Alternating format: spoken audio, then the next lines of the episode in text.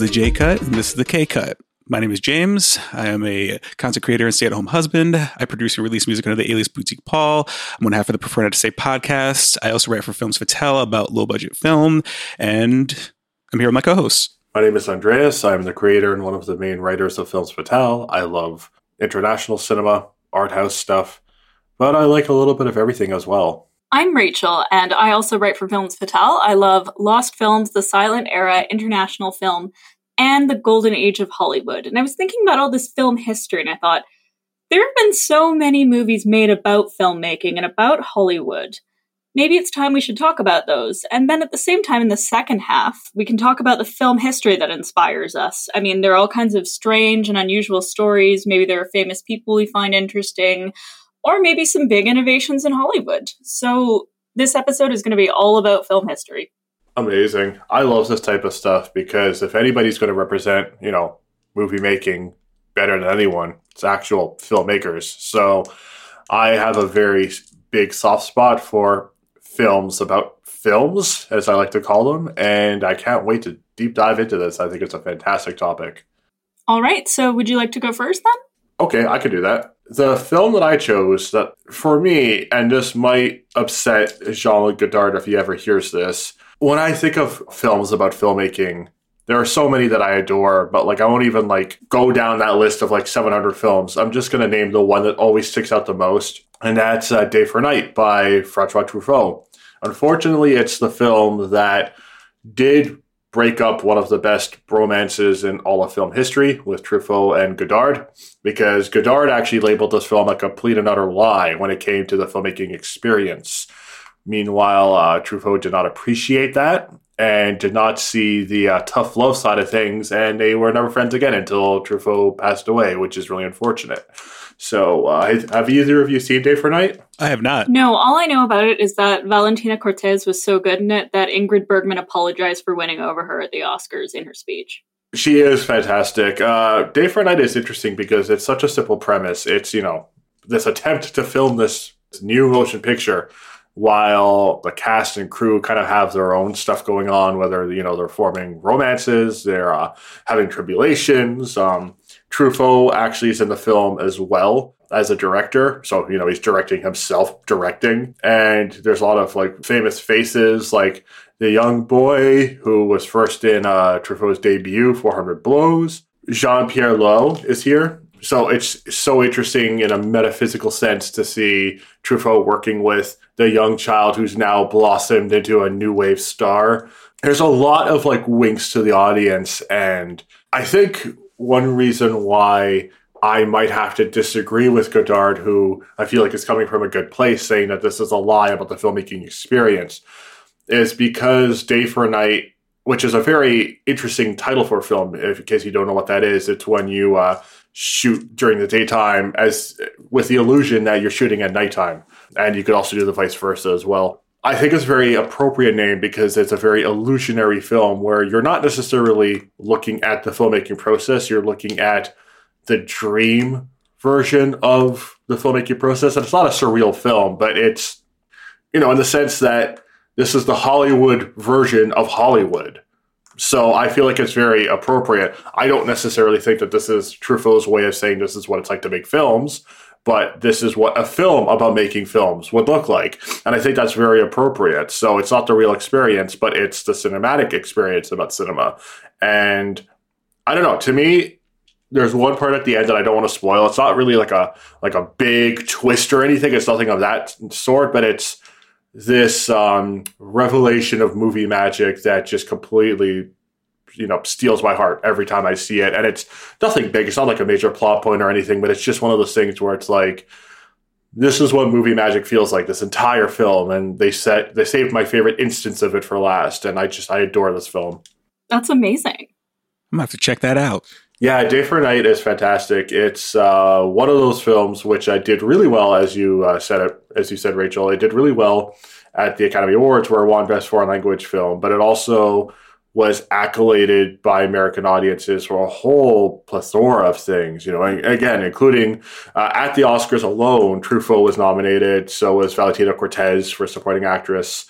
Um, original screenplay. You don't see international films doing this well typically, especially back then.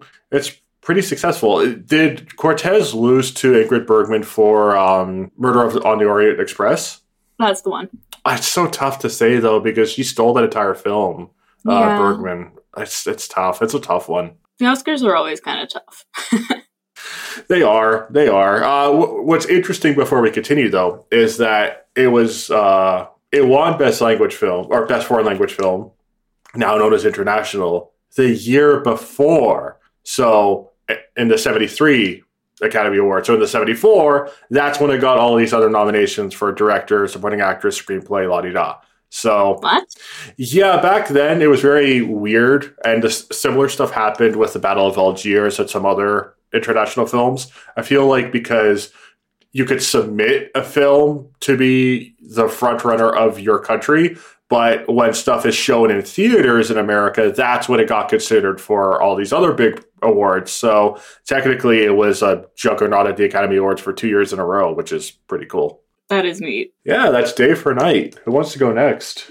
Well, it's interesting that you mentioned that because I'm going to be talking about a movie about a movie that also had a weird Oscar thing in that it was released in 1942 but won for the year 1943.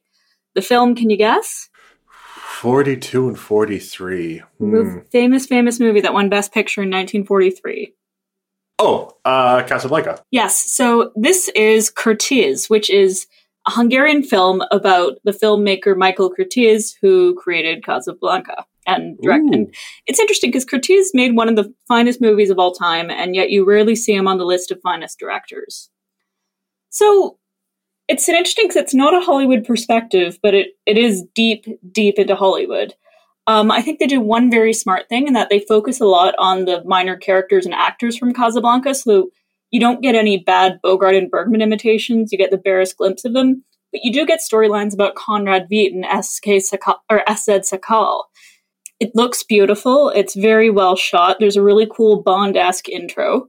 They do very well with the historical context and the executive meddling. I don't know how accurate the details are. I think they got the general gist of it. And the actor who plays Curtiz is good. I do think the character's underwritten. You don't get a great sense of who he is, and all the stuff with his personal life just falls flat. But in terms of talking about Hollywood, in terms of talking about how Casablanca, even though it was just another cog in the studio machine, it was it took on new importance with the war. It, it is very interesting, and they, they have a whole thing about um, using La Marseillaise versus the German song in that one scene, and it's just a very neat look at a very good movie. I've never even heard of this. It's on Netflix, and it's cool because, of course, Curtiz was possibly the most film- famous filmmaker ever to come out of Hungary. And they really talk about his history and his origins there and how he came over to the United States and tragically what happened to his family back home. It's really neat knowing about all that history. Now, again, I do think the section with his personal life was not written as well as the Hollywood stuff, and I wish they'd gone more into it. But yeah. And also, fun fact Michael Curtiz was the first ever Academy Award winner in any category from Hungary. Oh, I, I, I believe it, especially back then in the early days. Mhm. That's, uh, well, you know, you brought up the personal life, but I feel like on this podcast, uh, if you're focusing on, you know, the, the filmmaking aspects, and that's the greatest strength of the film, then Mhm. I think it warrants a shout out for sure. I would call the movie not altogether successful, but it's definitely worth checking out if you're into film history. Oh yes, which which I am. Again, I love films about films, so this could get a one out of ten, and I'd still be like, eh, I'm interested. I want to see what they have to say. Uh, Curtiz overall is is for sure slept on as a filmmaker. Casablanca is obviously his opus, but I love like Yankee Doodle Dandy, Angels with Dirty Faces, uh, another fantastic film with with James Cagney. He did a lot of really good stuff. A lot of really good Mhm. stuff. I think, in a sense, some of his reputation was swallowed up by the Hollywood machine. Yeah, it's it's too bad because you know he also did the Adventures of Robin Hood, which I feel like uh, was his big American filmmaking juggernaut before Casablanca. So it, it, it's too bad because it sounds you know there are so many films of his that that warrant being discussed, and you hear these films a lot, but never in context of Michael Curtiz. Like you you hear them just as great Technicolor films or great gangster films, but you know, you never really hear his name. I think you're right in that aspect. As a document about Casablanca, it's very successful. As a document about Curtiz, it could be punched up a little more. So yeah, that's that's fair enough. Um, well, one day Michael Curtiz will have his respect. Yeah, don't worry. One day. James, what about you? What is your film on film? So before I start, I want to say I just find it amazing how no matter the topic, we always manage to pick choices that are aligned with our interests. I mean, well, I yours mean, is uh, yours is obviously you know art house. Rachael's coming through with the classic, so of course I got to do something that's me. So I decided to go with the film Baadasssss, which was written and directed and starring Mario Van Peebles. And it tells oh, the story oh, yeah. of his father, Melvin Van Peebles, and the trials and tribulations when he was making Sweet Sweetback's Baadasssss Song, which is one of the films that kicked off the Blaxploitation era. That is cool. I've heard of that movie, but never seen it. Can you tell us about it? It's by far one of the best films of the early 2000s and one of the best biopics I've ever seen in my life. And the, it does the one thing that I think certain biopics get right, it's not a comprehensive history of his entire career. It's an isolated era of significance. And it's really interesting to see because, I mean, Mario's playing his own father. And one of the key elements is to show the tumultuous relationship that they've you know kind of always had but especially during the making of this because he was a, a, mario himself was around 12 or 13 at this time and he was actually in the movie so this is something that is in his memory so yeah, it's him. He's coming off the success of his film, The Watermelon Man, which was a very successful comedy. You know, he got a, a studio deal out of it. And then when it came time to do his next film, he wanted to do something more serious. You know, something about a, a black revolutionary, and the odds are against him. And it just shows all the trouble he had trying to get it made because you know he couldn't get traditional financing because no one wanted to touch it. He ended up, you know, the person that he got he got somebody to finance and a lawyer for it but the guy who was supposed to finance went to jail. So it was out and this was a few days before production so he had to put up his own money borrow from other places. At one point he got a $50000 loan from bill cosby to finish it. And it just kind of shows this it, shows him falling apart trying to make this because the uh, you know so many things stacked against him. And you know he's starting to like you know he's starting to lose sight in one of his eyes because he's not resting. And Oh my god. It's just yeah, it's just so crazy just to see this, you know, what what could have failed in turn success just to see the process behind it. And just just the way he approached the shooting of it and telling the story was amazing.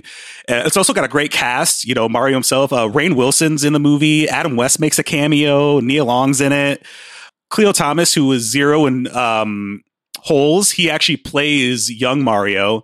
Oh my goodness yeah, it's it's it's one of those films. It was so under the radar. It was a critical hit, but it did not fare well commercially. But yeah, it's just so fascinating to see all these things that happen, especially you know because it was this it was that film along with Shaft that came out that kind of kicked off the era, and I I kind of liken it to it's almost like it's the blaxploitation equivalent to the 400 blows and breathless you, know, have the 400 blows and it's kind of like this it's kind of this more classically made movie much like how shaft is more of a hollywood take where breathless is this more esoteric existential film and sweet sweetback's baadasssss song it very much le- in the way it's shot and edited is very much leans towards more art house sensibilities.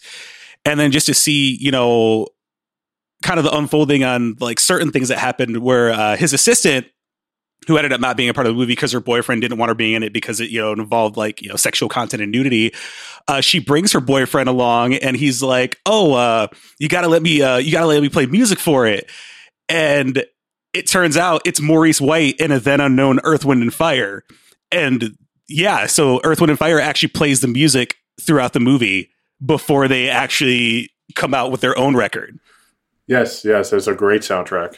It's so great. And then there's also it has a classic penultimate scene where he finally the movie's made and he actually finds theaters a theater to play it. And he tries to convince them because the way it goes is uh they shoot they typically show like a triple feature because you know people want more movie for their money. And he convinces them to show it by itself. And uh, throughout the beginning of the day throughout most of the day no one's showing up. There's a scene where there's three people in it and one of the all three of them walk out, but there's one person in particular. And so he kind of goes to the bar, and then you see kind of some more people showing up, and then there's a, and then there's a line, and actually the person who does tickets comes back concerned because um, lo and behold, a group of Black Panthers shows up, and it turns out the first person who left was a Black Panther, and he went to get more people because he actually saw the importance of what this film represented as something for the black community. And then by the end of it, just just lines of people, and he's across the street, and uh, you know he's just at the bar, and then the bartender's like, "What are they showing over there?" He looks and sees just this crowd of people. He walks in, the theater's packed. And you know, this is a film where he literally would have lost everything, and he just took the chance and made it. And I, I think it's great, especially you know the fact that his son's telling this story years later and it's not only a firsthand account, but it was uh, partially based on the book written that he had written, uh, his father had written about it. So yeah, I just I think it's really cool. You know, to me, it's how biopics should be done. It, especially if if it's a family of filmmakers, the fact that he was like, I'm going to tell my dad's story, but also kind of show what I saw because he was there for the whole thing.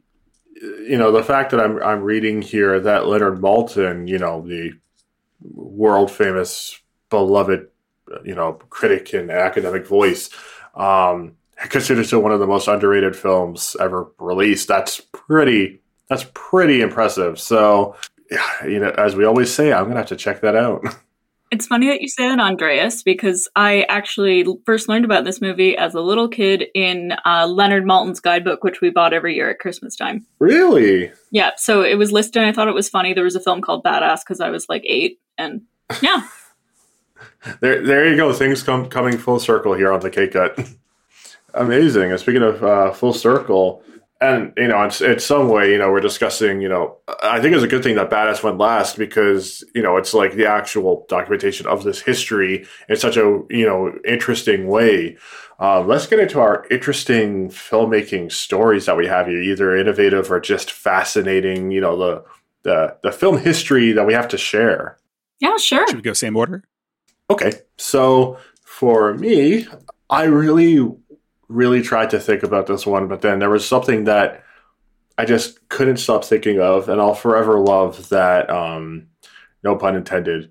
That the adaptation of the uh, nuclear war novel Red Alert by Peter George wound up being the greatest satire of all time in Doctor Strangelove, or or How I Learned to Stop Worrying and Love the Bomb, obviously by Stanley Kubrick. And I think the whole story behind it is just hilarious. So, you know, the whole thing starts off with uh, Kubrick. If you're not a big Kubrick fan, you might not realize that he's somebody who adapts rather than writes his own original ideas. But he's known for like really turning them into his own. And that couldn't have been more true here, where he was reading this novel about this this nuclear attack that happened by accident, and he realized, you know, the whole thing kind of seems like a bit of a joke. Like the fact that this happened, wouldn't it be a riot if we made this a comedy? And uh, this is by somebody who, around this time, was definitely getting this label of being a perfectionist, might I add. So, uh, you know, the horror stories that were coming out of, um, you know, Spartacus, obviously, with uh, him, Kirk Douglas, and Dalton Trumbo, like butting heads, the system butting heads over this big Hollywood epic. And he started to really dive into his own his own signature style with films like Lolita around this time. So now we have Doctor Strangelove, and off the film Lolita, he was already acquainted with Peter Sellers, who couldn't have been more perfect for something like this. And that was kind of the idea. Like let's let's go the extra mile by turning this into like a satirical statement on the ineptitude of the people with access to the biggest weapons in the world that could destroy all of our lives. How silly the whole thing is. And the original idea was to have Peter Sellers in all four of the storylines. I think he like hurt his leg or something, so he couldn't do the actual uh, aircraft scenes, uh, the ones with like James, James Earl Jones. Uh, so that's where they got Slim Pickens in. That was supposed to be a Peter Sellers role. Hmm. Otherwise, he is in all of the major storylines. So the War Room in the Pentagon. So he's in there. He's Mandrake, the, the person who's trying to um, intercept all of these messages and try and effectively call off a war that shouldn't even be happening. He's obviously the titular Doctor Strangelove, which is which is hilarious. They went to extreme lengths to even like make the war room table look green, which none of us can actually see because it's a it's in black and white, so it, it has zero bearing on us. But they wanted it to look like a poker table, as if they're like basically playing with our lives almost. Like, uh, who's got a good hand here? What code should we should we give? You know, there was this infamous food fight scene that was scrapped from the film. They basically went from zero to a thousand. Like, how silly can we get? And everybody was on board, uh, including Stanley Kubrick, who, again, is a famous perfectionist, but this is one of the rare times that he basically told Peter Sellers, you know what, you can improvise on the spot. Let me see what you have. So things got loosey goosey except for one person. And if you know the story, you know exactly who I'm talking about. And that's George C. Scott, who is so, he's such a man of his craft that he rejected the Academy Awards, calling the whole thing a meat parade. So when he won for Patton, he didn't care. He was the first person to not even show up completely rejecting the Oscar. Um, down the road, yeah, he was just known for like you know if there was somebody who was an even bigger perfectionist than Kubrick, it might have been George C. Scott. So uh, to wrap up the story, that again went from like completely serious to completely goofy and unhinged. They couldn't get him on board because he didn't want to sign up for this type of thing. He wanted to be taken seriously. So what they did was they said, "Look, you know, George C. Scott, we love you we're going to do this seriously. But since we're having so much fun, can't we just do some like silly takes and see what they're like? And lo and behold, those are the takes that are in the movie where yeah, George C. Scott's barely even trying. He's like hamming it up on purpose, and those are in the movie. And, um, again, just perfectionist like Kubrick kept George C. Scott falling over and flubbing a line because he thought that blooper was just so perfect, tossing it in there. And it's one of those things where he couldn't help, George C. Scott couldn't help but actually laugh at the end result and say, okay, you know what, maybe you were right. Maybe this was better being really goofy. So, uh, a lot of extremities to make one of the, the greatest silly films ever made. It reminds me of the trick that uh, Kubrick used to use with the little kid in The Shining about 15 years later, where he would say, now look angry, now look sad, now look happy, and then now look scared. And they'd only use the scared take so the little kid didn't realize it was a scary scene. Is that how he did it? Apparently, that's how it went. And the kid didn't even know it was a horror film until much, much later, and he finally saw it and was like, "Oh, okay." See, that that I knew, but I didn't really know how he got away with it. So that's that's yeah. I mean, when he's not being a bit of a monstrous filmmaker, uh, Kubrick was really good, really good at getting exactly what he wanted. Well, I also have a troubled production oh, okay. It's uh, maybe a film neither of you have seen. I'd, I'd be really surprised because it's kind of rare. I haven't seen it. I don't really want to. It's called Trader Horn, and it is the story of actress Edwina Booth and one of the worst productions of all time. Never heard of this. Do tell. All right. It's 1931, still pre code. We're just getting into the talkies, and Edwina Booth is a young up and coming actress. She's not quite at full stardom yet, but she's getting there. She's got everything ahead of her. So they decide that as a gimmick, they're going to make a movie about Africa, and instead of filming on a set, as was pretty common in that time, this will be the first ever non documentary to be made on location in Africa. They filmed in a couple of different countries, I think Uganda, Kenya, Tanzania, and they even filmed a couple of scenes in Mexico to get around American animal cruelty laws, as everything was terrible in the 30s. So they got to Africa, they did the filming, and it was awful from beginning to end. Everyone got malaria. The entire cast. Two crew people died, one from being eaten by a crocodile, one from being charged by a rhino. Everybody what? got like every single disease possible. The production took over a year. Um, wow. And in the end, they got a Best Picture nomination, but uh, I'm not what sure year it was, was this? it. 1931.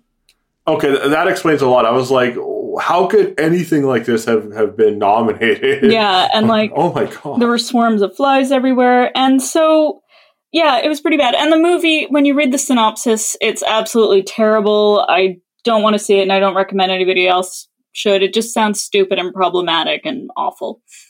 Yeah, unfortunately, that was the case back then.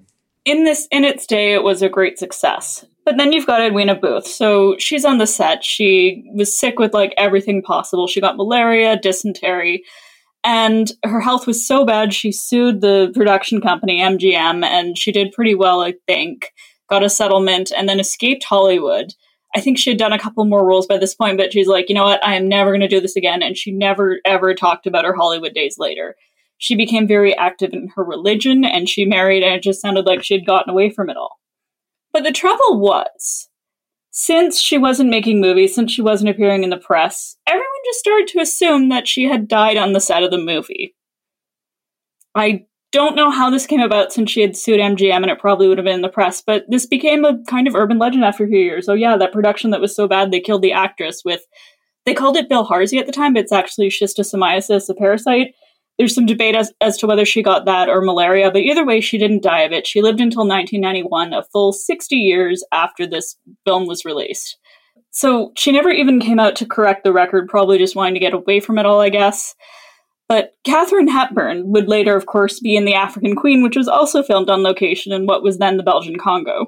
And so she repeated both on the Dick Cavett show in 1973 and in 1991 in her autobiography, or no, 1987 in her book about the making the African Queen, that Edwina Booth had died of this parasite from filming this ser- from filming this movie. It was not true. Oh. The woman was alive and living and just going on with her life somewhere else. But Katharine Hepburn falsely reported her dead twice. She finally died, uh, Edwina Booth, in 1991 she had had health, lifelong health complications and lost her career over this awful movie. And she had been mistakenly killed off by the press. So that is the story of Trader Horn. This is one of the craziest things when it comes to like filmmaking stories I think I've ever heard. That's bonkers. I think Hollywood invol- uh, owes everybody involved in that movie a giant apology. Oh my god. Well, one of these days I do hope to cover and watch every single Best Picture nominee, so I guess I'm going to have to get to this one, but you're right. This concept, I don't even want to repeat it. It sounds repugnant, which I'm not surprised because you know what won Best Picture in 1931? Was it, Cimarron? Yep, Cimarron, which itself has major issues with sexism and racism. So I'm not surprised that Trader Horn, oh my god, is, is up against it. And it was remade in 1973. It was what? It was remade in 1973, but I think they took Oh, out- Cimarron. no, no, uh, Trader Horn. Oh, Trader Horn was remade as well? Yeah, I, I don't know if it took Oh. out those elements, but it was. And then there was this exploitation film I'm finding on Google called Trader Horny around the same time. So Oh, come on. Oh, of course.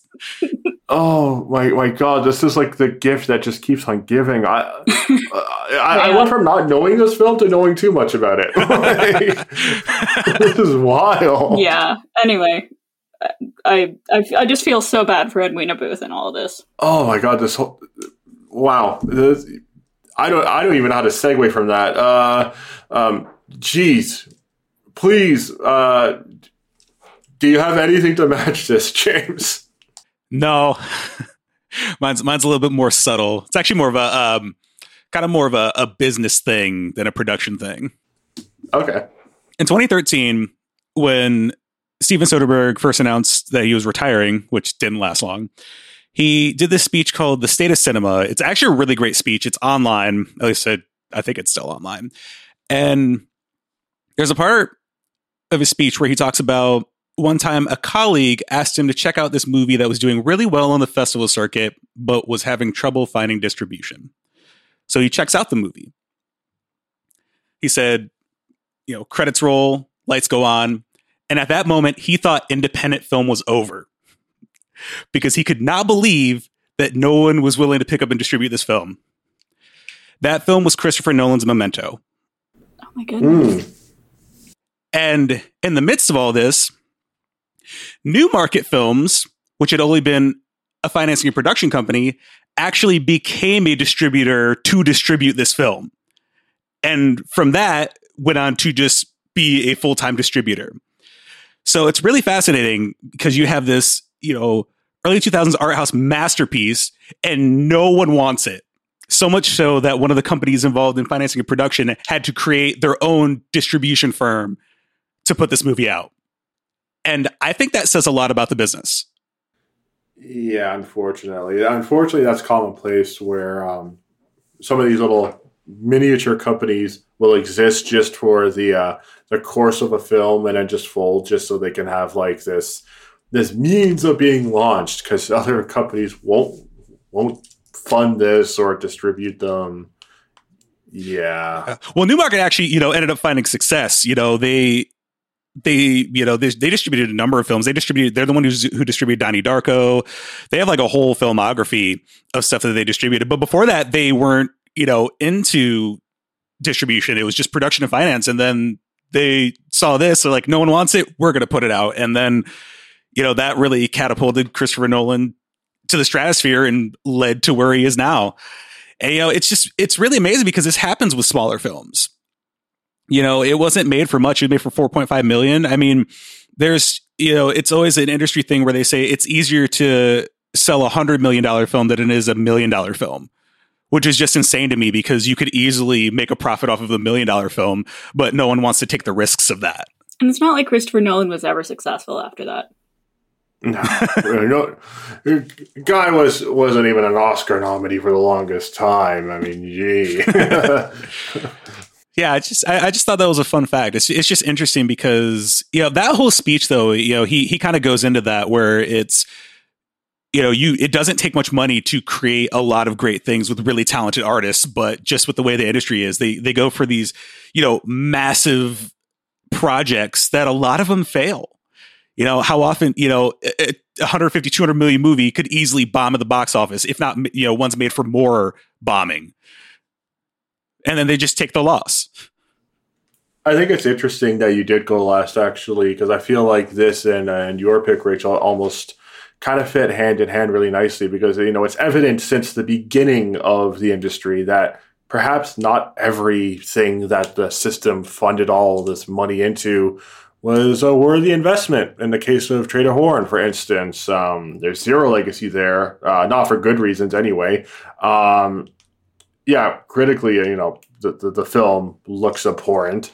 Uh, and then you have something like this, which nobody wanted to touch, yet has been um, consistently considered one of the greatest films of the 2000s. So that's the problem with this being an industry as opposed to like an art form. But unfortunately, art doesn't cut it. You you you know you gotta you gotta get funding, right? So it's it's just sad.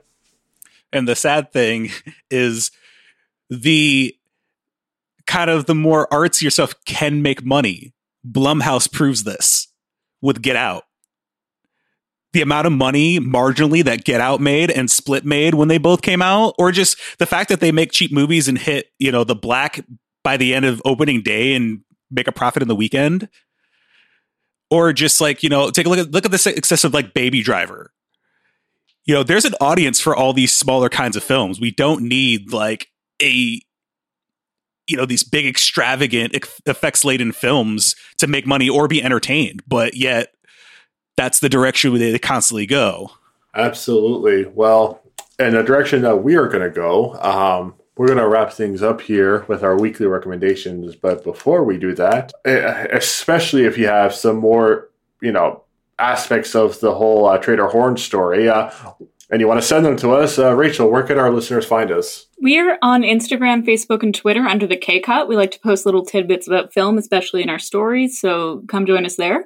And for Cinematic Smorgasbord this month, which we are recording next week, we are going to be watching Pi, Au revoir les enfants, and um, the one, the piano, uh, one of my favorite movies of all time. And then our collective pick is Tokyo Fist. Fantastic. Alrighty, who wants to give their first random recommendation? Yeah, let's go back same order.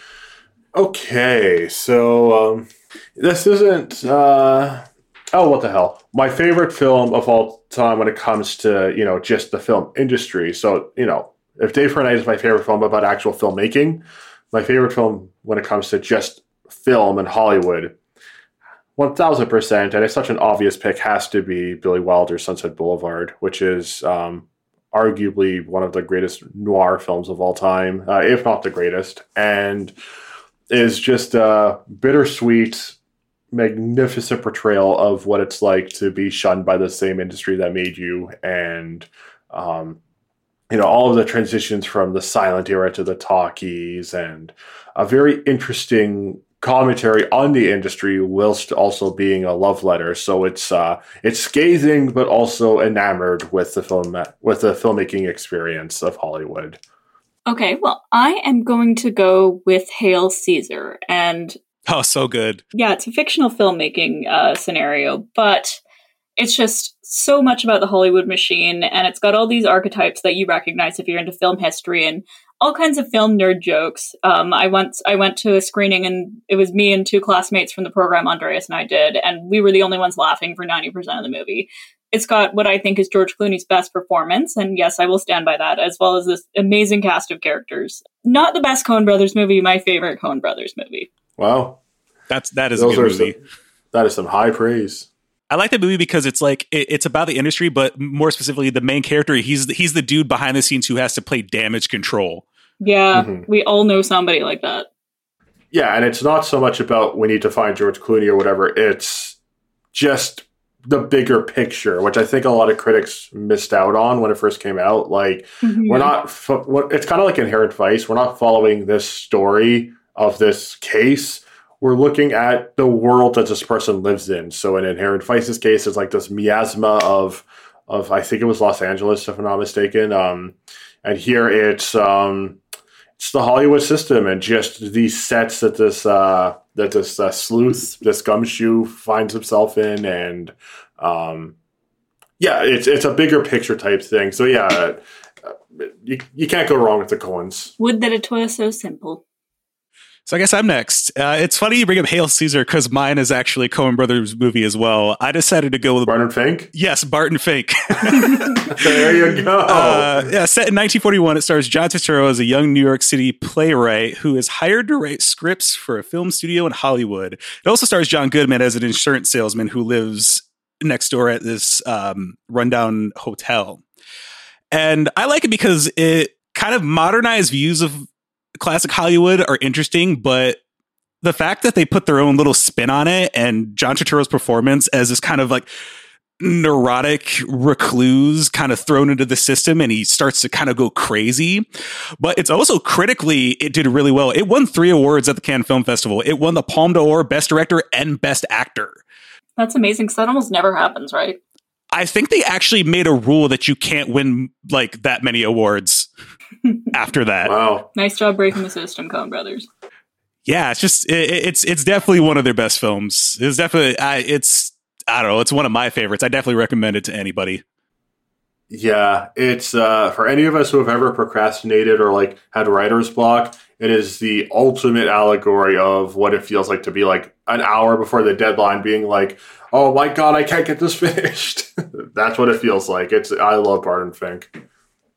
Alrighty, so thank you so much for listening. That was the K Cut, and uh, tune in next week where we are, as Rachael alluded to, doing our cinematic smorgasbord. Uh, for now, uh, we are going into the L Cut.